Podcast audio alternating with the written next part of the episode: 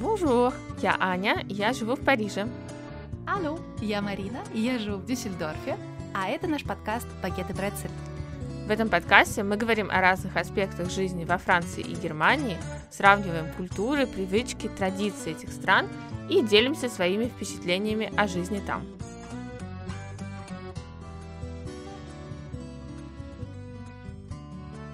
Марте 2021 года в французском парламенте рассматривался закон э, о запрещении инклюзивного письма э, в административных документах. Во-первых, что такое инклюзивное письмо? Инклюзивное да, это был письмо мой вопрос.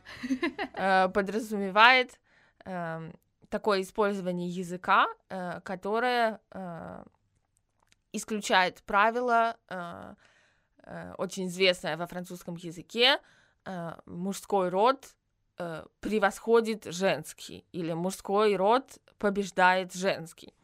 Это очень известное правило, все его в школе учили. Э, и оно стало, его формулировка «le masculin l'emporte sur le féminin», э, это теперь такой, как бы, красный флаг, э, да, который, эм, на который многие указывают, когда речь идет о феминизации форм, или, как э, интересно сказали э, две лингвистки на книгу, которых я сегодня буду опираться в своих э, аргументах, э, о демаскулинизации языка.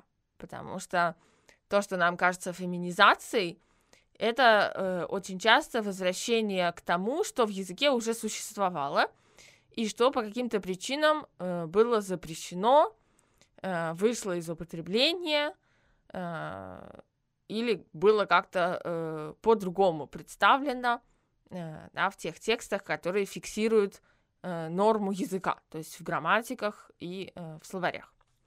Так вот, возвращаясь к этому э, закону, э, то есть в э, любых документах, которые исходят от французской администрации, э, предполагается э, использование э, женских э, названий профессий, да, когда это возможно. Эм, э, предполагается также использование э, двойных форм, например, французы и француженки. Э, да, и все это объясняется, конечно, необходимостью э, визибилизации женщин, э, да, борьбы за их права, э, возможности быть представленными э, в языке и дискурсе.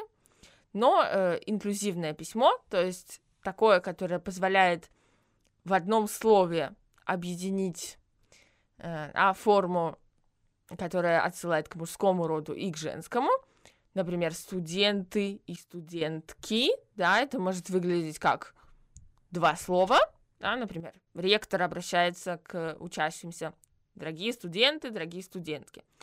Э, а инклюзивное письмо э, подразумевает, что э, в одном слове студенты, да, в него можно включить и э, мужскую и женскую форму. И для этого используются э, либо дефисы, да, э, либо э, то, что называется средние точки. То есть, э, да, это то же самое, как точка в конце предложения, только она э, позиционируется э, э на уровне середины буквы. Да? И, соответственно, если мы берем слово студенты в мужском роде, для того, чтобы образовать женский род, нам нужно добавить «э» букву, да, étudiant, étudiante. Э, то есть, соответственно, эту букву «э» мы окружаем либо двумя дефисами, либо двумя вот этими средними точками. И дальше, например, если мы хотим употребить это во множественном числе, дальше пойдет «s», да, то есть знак множественного числа. Э, и таким образом э, вот это вот инклюзивное письмо позволяет нам э, в этом слове увидеть одновременно и студентов мужчин, и студентов женщин условно говоря. Вот. Э, вот такие вот формы э, запрещены во французском э, во французских административных документах, и они же запрещены к преподаванию в школах.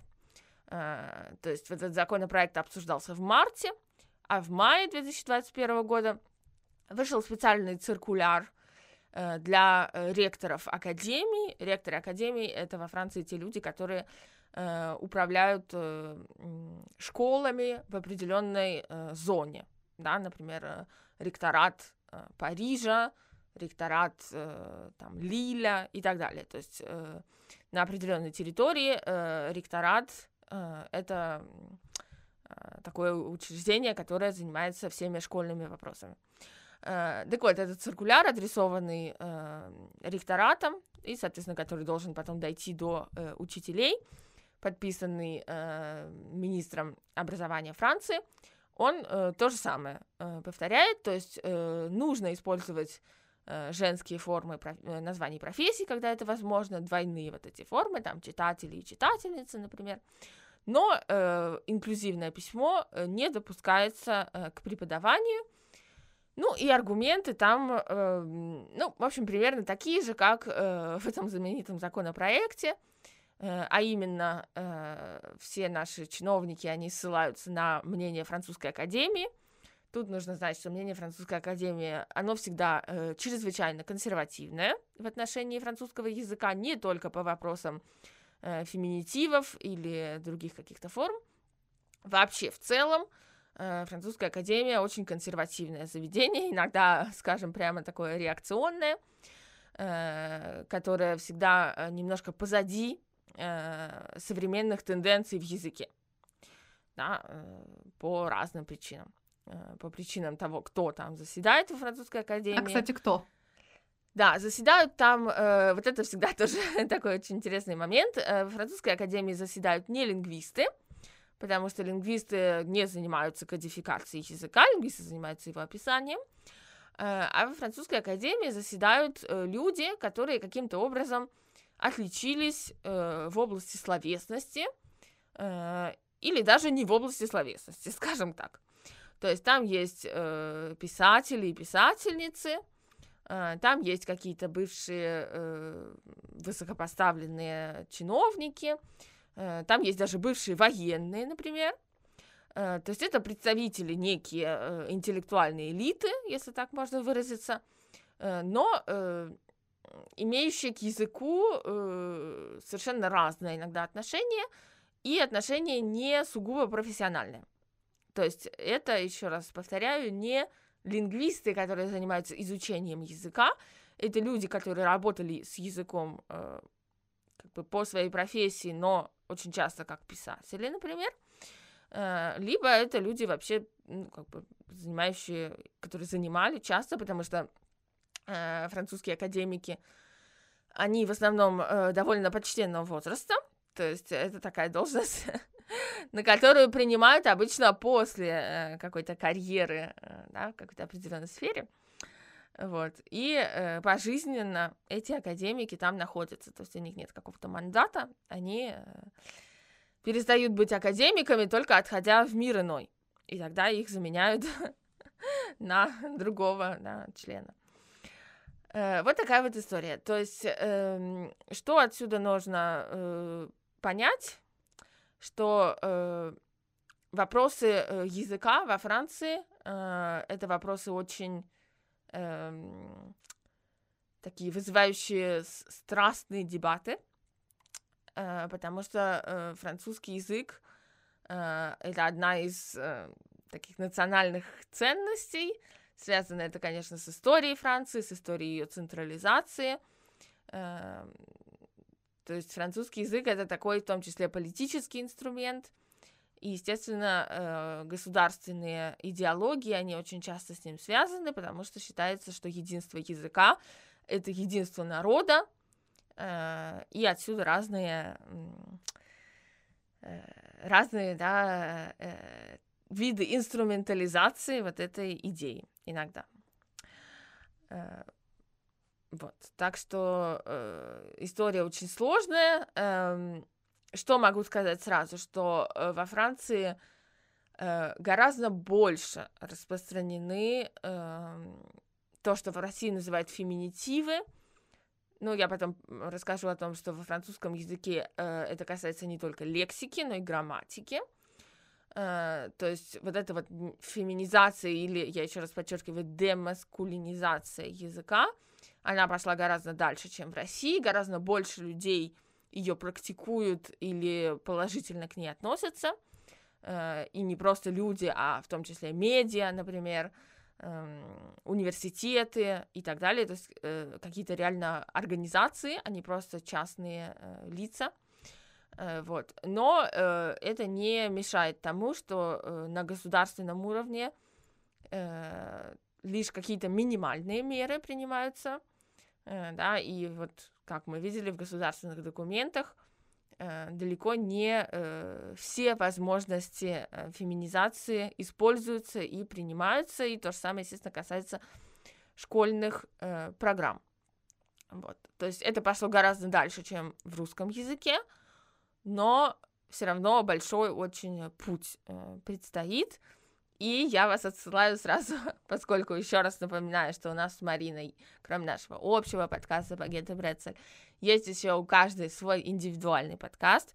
Так вот, я вас отсылаю к моему подкасту «Анлер» и к эпизоду из прошлого сезона, э, который называется «Французский язык победивших феминитивов», вопросительный знак где как раз я э, вот эту вот тему поднимаю и, в частности, анализирую текст э, вот этого законопроекта, э, с которого я начала. Вот. Э, Марин, скажи, пожалуйста, что в Германии на эту тему происходит, какие есть дебаты, э, и как, э, как далеко пошла, может быть, да, демаскулинизация в немецком языке? Ой, тема обширная. Ну, наверное, я сразу скажу, что феминизация, феминитивы, да, в немецком языке присутствуют больше, чем в русском языке, и воспринимаются обществом э, менее болезненно, э, чем в русском языке, но тут тоже есть, конечно, свои, э, свои особенности. Наверное, я начну с того, что когда я поступала в университет, ректор к нам обращался тоже как студенты и студентки, а когда я заканчивала университет, мы уже были все учащиеся. То есть нас к нам обращались, используя причастие. Да. Мы были больше не студенты, студенты и студентинен.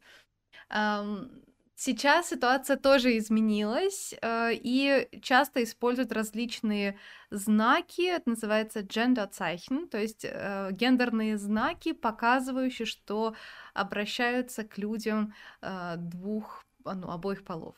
Кстати, нужно упомянуть, что в Германии официально три пола — это мужской, женский и diverse, то есть третий, третий пол. И, наверное, использование причастия, там, учащиеся, было бы более честным, учитывая, что три пола, но вот сейчас э, использую все таки такую бинарную систему э, и знаки. Я в Инстаграм подкаст обязательно выложу, как, какие есть э, написания. Э, первый вариант написания — это Genderzeichen э, э, или Gender-Stern, э, то есть звездочка, эм, вот представляете написание слова в мужском роде, например, слово инженер или лера. Дальше вы ставите звездочку и дописываете in. Lehrerin, да, получается учительница или инженерин, инженерша, инженерка, не знаю, я тут с русским феминитивом у меня пока сложнее, потому что там как-то более э, окончание имеет разную семантическую форму, но мы об этом тоже можем поговорить чуть позже. Второй вариант — это нижнее подчеркивание, то есть мы пишем слово «лера», нижнее подчеркивание «in», или «инженер», нижнее подчеркивание «n». А, третий вариант — это двоеточие, мы пишем слово, опять же, «инженер», двоеточие «in». А, но недавно появилась еще и gender пауза, то есть гендерная пауза. Что это означает? Вы произносите слово, делаете паузу и прибавляете окончание. То есть, например, а, инженер in, то есть ты прям озвучиваешь эту, делаешь эту паузу эм, абсолютно так осознанно. Эм, некоторые пишут в скобочках окончание in, некоторые пишут слово и окончание in с большой буквы, то есть и будет с большой буквы. Есть разные виды написания, но это вот что касается написания. При произношении просто делают сейчас паузу э, после мужского окончания, э, после слова мужского рода. Иногда бывают, э, ну, я бы даже сказала, несколько абсурдные вещи. Э, вот, например, в Германии есть словарь, э, называется он Duden, его можно сравнить примерно с Petit Robert во Франции. То есть это словарь, э, которому апеллируют все лингвисты и филологи, когда э, не уверены в чем-то, да, то есть как такая истина в последней инстанции, наверное, во Франции тоже Petit Robert, вот в Германии это Duden. И некоторое время назад я к своему, честно скажу, ужасу обнаружила э, такое, такую вещь, как слово «меншин». Тут нужно сказать, что слово «менш» — это «человек». И человек, вот это слово человек в немецком языке, как и в русском, мужского рода. И вот чтобы показать, что есть еще и люди женского рода, прибавили окончание in к слову менш. И получается, на русский язык мы перейдем это как человечка или, не знаю, человечша. И мне это показалось ужасно, потому что есть, э, на мой взгляд, должна быть какая-то вот граница. Есть, э, например, там профессий, которые могут, э, которыми могут заниматься и мужчины, и женщины, и люди третьего пола, э, и здесь логично делать разграничение, но есть какие-то общие вещи, например, вот ребенок среднего рода в немецком языке, там, человек мужского рода. Мне кажется, вот такие вещи должны все-таки оставаться в едином, э, едином роде, а не придумывать для них еще женскую и мужскую форму. Мне кажется, вот это уже немножко перебор. Ну, мне кажется, здесь э, вопрос с человеком, это примерно точно так же, как во французском. Э, то есть проблема в том, что я не знаю немецкого, но я так предполагаю, да, что вот эта форма man, то есть как man на английском, то есть человек и мужчина это одно и то же слово в немецком или нет? Нет, это разные. Man это разные. Man это человек, это мужчина, а менш это э, человек. То есть это две разные формы. Но это однокоренные слова. Ну, отчасти да. Вот. Вот я думаю, что проблема в этом. То есть как бы воспринимается это так, что э, мужчины больше люди, да, чем женщины, потому что слово общее человек, оно однокоренно со словом мужчина, а не со словом женщина, да. Как бы вот в этом проблема. Точно так же во французском это вообще два э, одинаковых слова, да, то есть э, человек, человек, человек и мужчина это одно и то же слово homme, да, то есть э, там права человека, Э, стали даже писать теперь с э, заглавной буквы человека, чтобы дать понять, что это не права мужчины, как бы, да, а, а человека в общем смысле. И, конечно, это все, ну, это все не просто так, да, в, в том плане, что когда вот говорят, я не знаю, если в немецких учебниках такое правило, что Э, мужской род побеждает женский, когда мы говорим о смешанных группах, например. Нет, но это я помню, когда я, прости, что перебила, когда я начала uh-huh. учить французский, это где-то пятом или в шестом классе, э, нам э, рассказывали, что вот мы спрягаем когда глагол, мы писали через дефис il, эль, да, он, uh-huh. она, и мне это казалось абсолютно логично. Но uh-huh. когда третье лицо множественное число, получается il, с S на конце и L uh-huh. с S на конце, и нам объясняли, что если стоит группа девочек, например, 5 девочек, то они L с S на конце. Но если к ним присоединяется один мальчик, то они uh-huh. сразу становятся il с S на конце. Вот, вот это то же самое, что объясняют французским детям во французской школе. То есть, и меня бомбило уже тогда.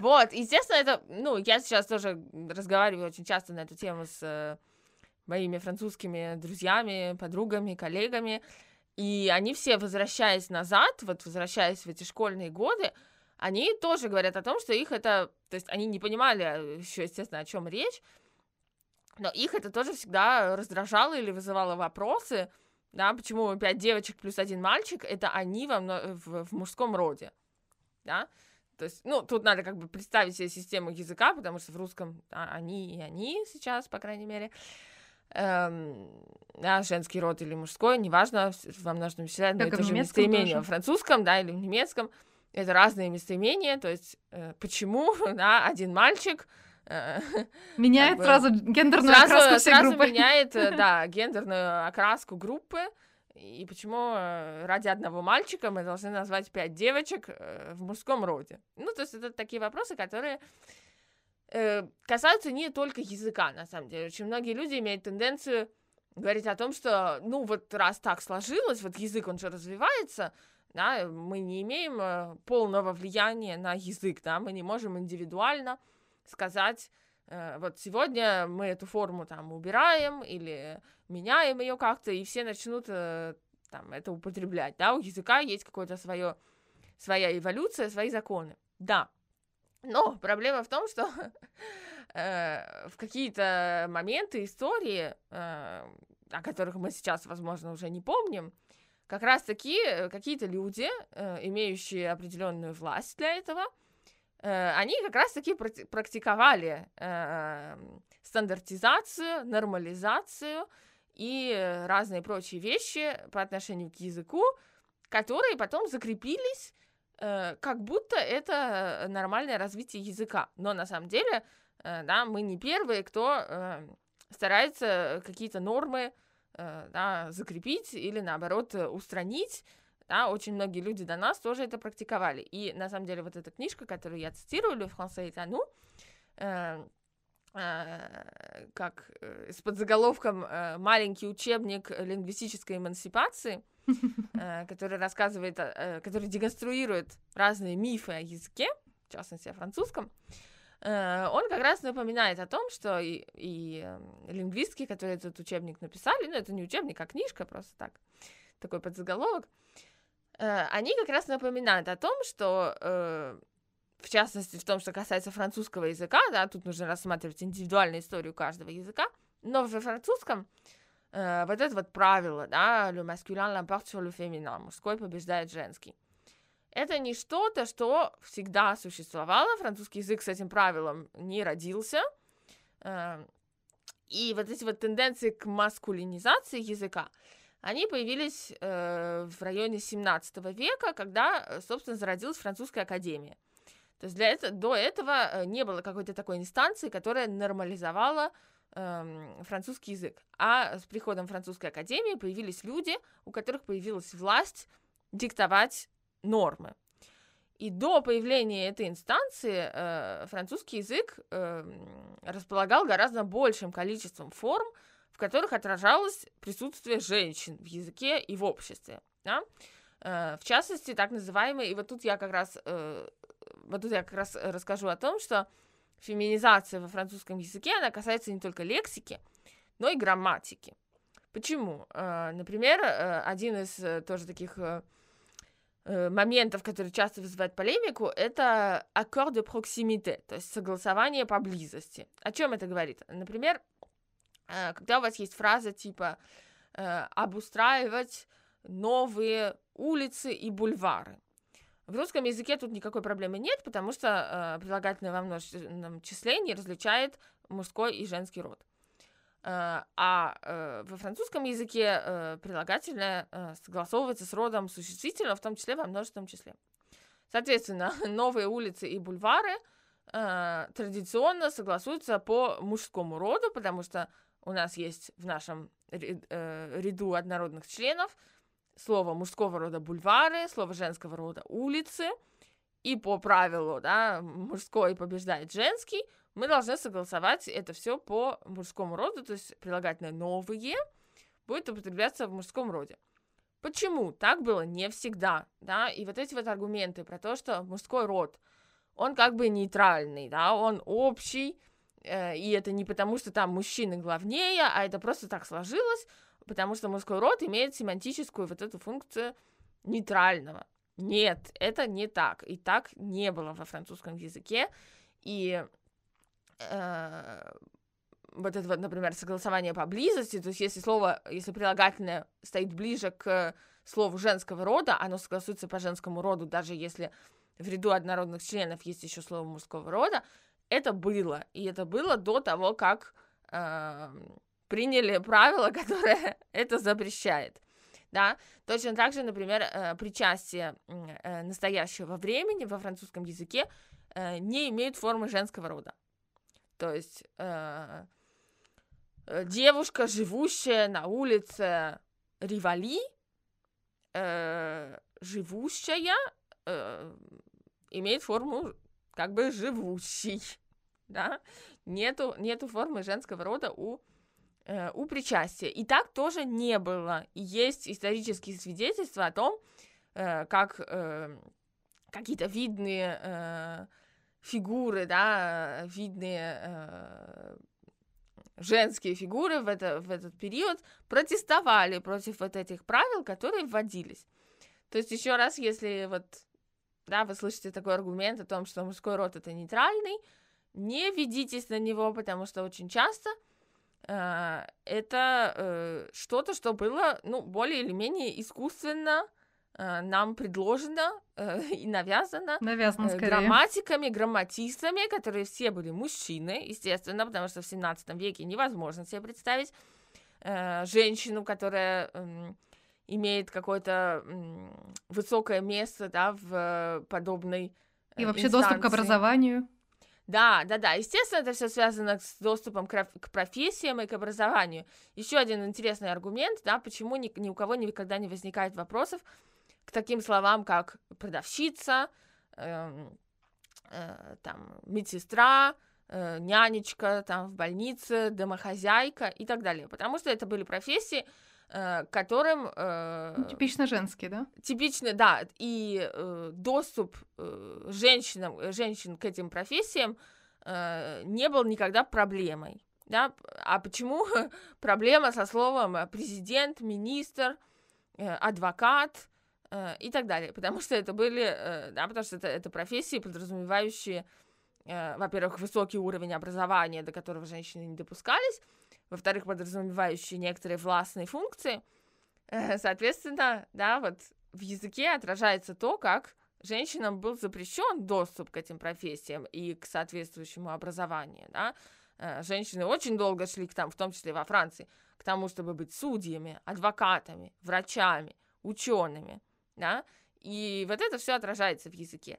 И последний такой момент скажу про слово автор. Э, да, во Франции Э, только недавно стали употреблять э, варианты женского рода, э, а ну, auteur, да, как бы в мужском роде, и употребляют иногда auteur с «э» на конце, или autrice. Mm, и на самом деле... Красиво. Э, да, autrice очень красиво, мне тоже нравится. Вот. Э, и иногда возникает вопрос, как бы, а как же правильно?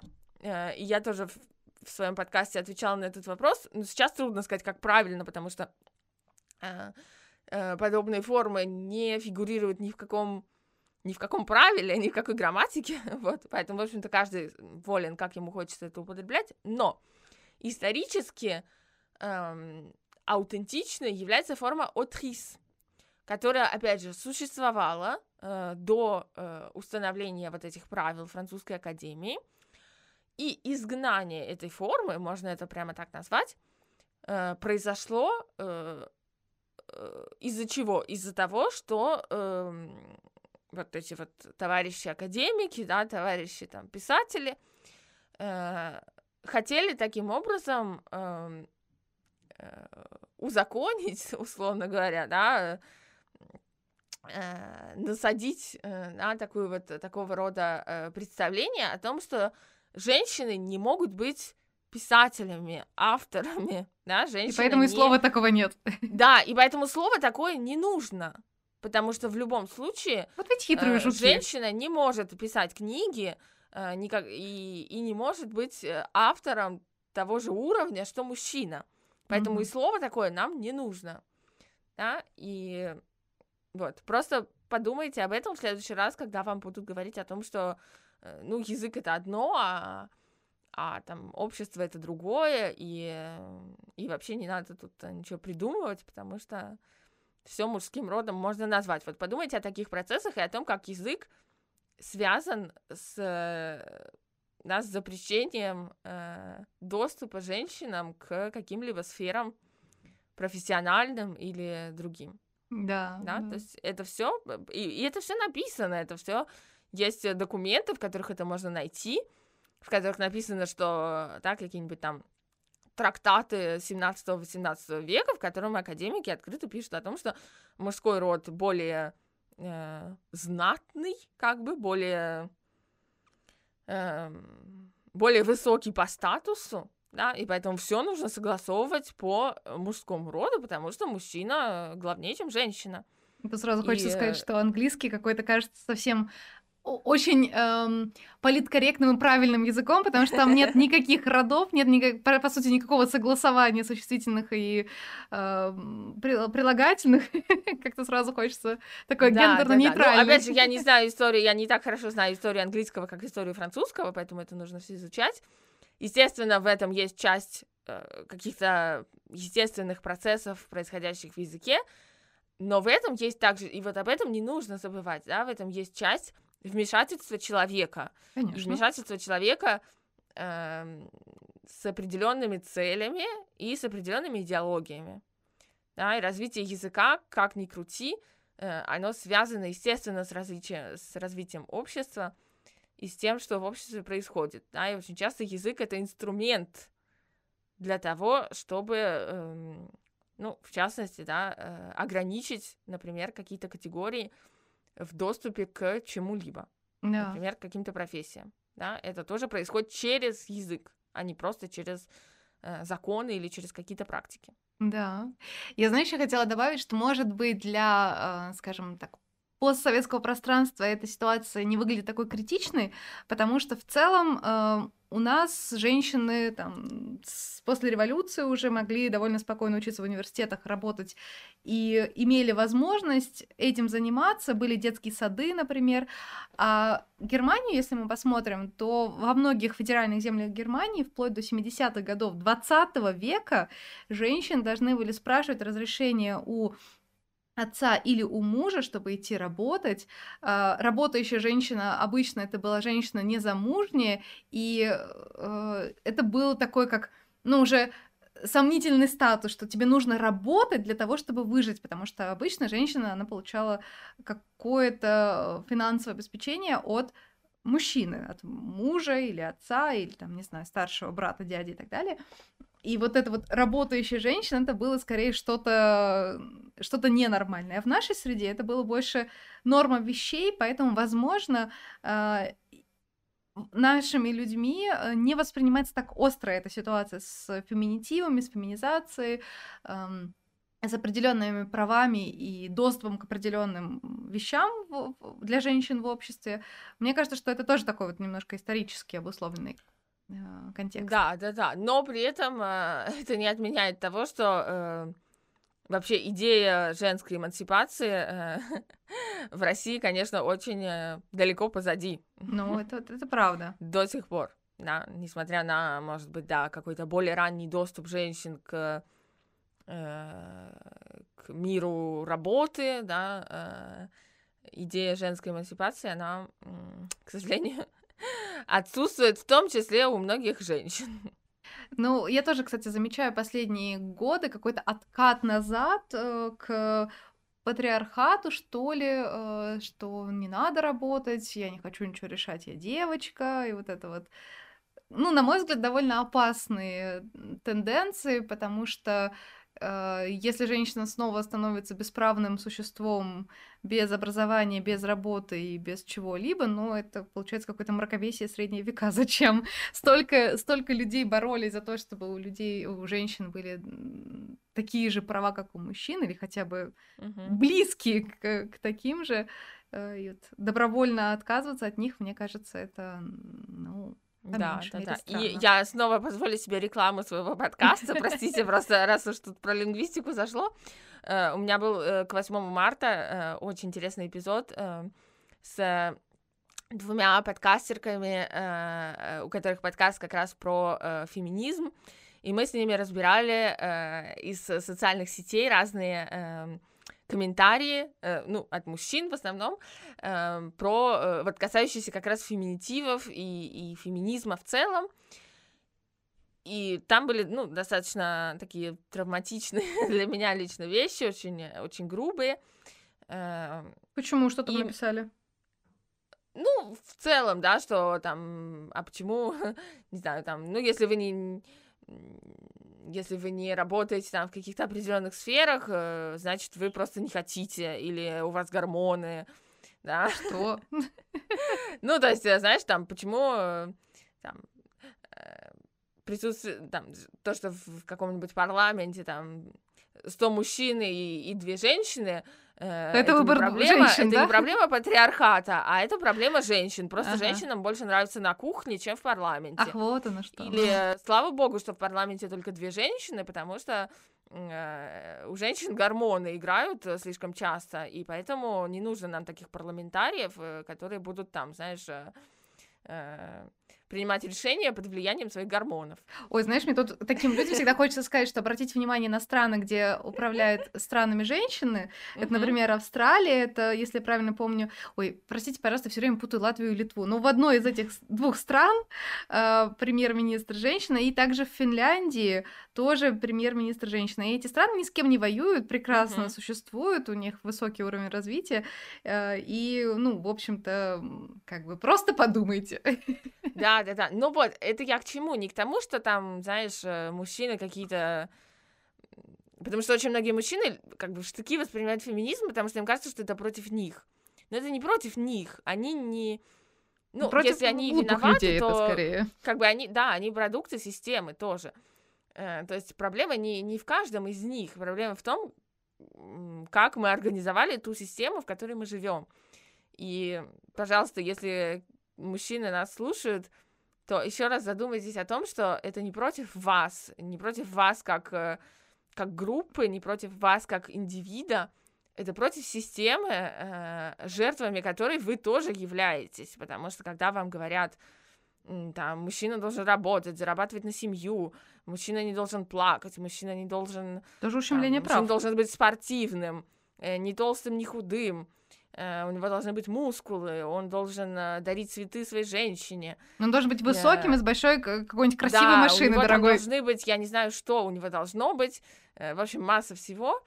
Это тоже на вас не очень хорошо влияет. Вы тоже, наверное, хотели бы жить так, как вам хочется, иметь такое тело, какое вы хотите, организовывать свою жизнь со своей там э, женой или мужем или кем еще угодно или одному так как вы хотите. Э, да поэтому это не не про вас это про то как э, как устроено вообще общество. И почему я собственно про этот эпизод вспомнила? Потому что мне кажется что это все опять же не от индивидуальной вины каждого а в том числе от незнания да вот эти комментарии они от чего идут? От, во-первых, Э, распространение действительно патриархальной идеологии э, через разные виды дискурса, да, э, и от того, что нет никакой альтернативы, да, никто не объясняет вот такие вот истории, как, ну, как вот я только что рассказала про авторов, например, да, об этом, ну, очень мало кто говорит, или, ну, сейчас больше, но, но все равно еще недостаточно, и, соответственно, люди пребывают в некоем таком э, убеждении, что, что все нормально, что вот женщина же может работать, а может не работать, она там может выбирать, как ей жить, э, что ей делать, э, да, или вот что язык он такой, и значит так и всегда было. То есть, опять же, это не от какой-то... Люди очень часто не нарочно это делают, да, они не нарочно себя убеждают в этом. Они просто не знают некоторых моментов, которые явно э, указывают на то, как Mm-hmm. Это все было сформировано, да, мало-помалу. Это правда. Но у меня, знаешь, возник такой вопрос. А 8 марта во Франции отмечают?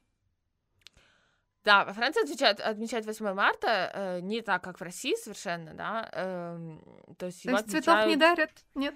Нет, никто не дарит цветов, его отмечают э, манифестациями, э, какими-то, ну там, все, не знаю, каналы, газеты, инстаграмы, Э, они все э, делают какие-то выпуски, статьи, передачи э, про права женщин, про историю прав женщин, про какую-то современную статистику на эту тему. То есть это больше такой день информации, день борьбы, день напоминания о том, что было сделано, кем и что еще нужно сделать. То есть это да, это совершенно не день женщин, да, потому что, эм, ну, то, что, в общем, в России происходит на 8 марта, для этого есть там День мам, День бабушек э, и так далее. Э, вот, а 8 марта это совсем не про то.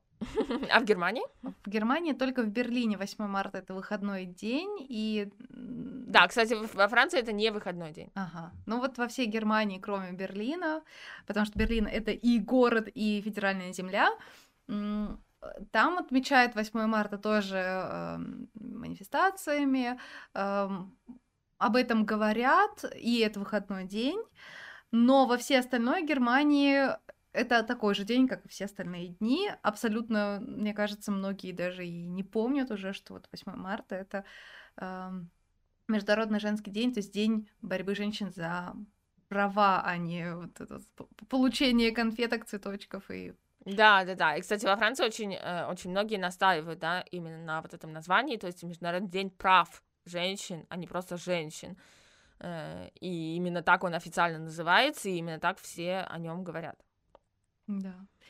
Вот, эм, кстати, хотелось бы в комментариях узнать, как вы относитесь к 8 марта, как вы относитесь с точки зрения женщин, с точки зрения мужчины, что вы, что вы думаете про этот праздник, э, как бы вам хотелось его отмечать, или, может быть, вы его уже как-то отмечаете нетрадиционно в том плане, что не э, в ресторане с букетом цветов, может быть, вы что-то как-то по-другому проводите этот день, напишите нам, нам очень интересно. Да, и еще напишите, если вы говорите, ну, на любом языке, на котором вы говорите, э, что вы думаете о эм, э, вот таких вот явлениях, да, которые мы сейчас обсуждали, феминизации, демаскулинизации, э, что там происходит, как вы к этому относитесь, если какие-то у вас интересные примеры, тоже обязательно нам напишите, и мы это все опубликуем, обсудим и нам тоже будет приятно узнать, что происходит в других языках, на которых мы не говорим или про которые мы не знаем.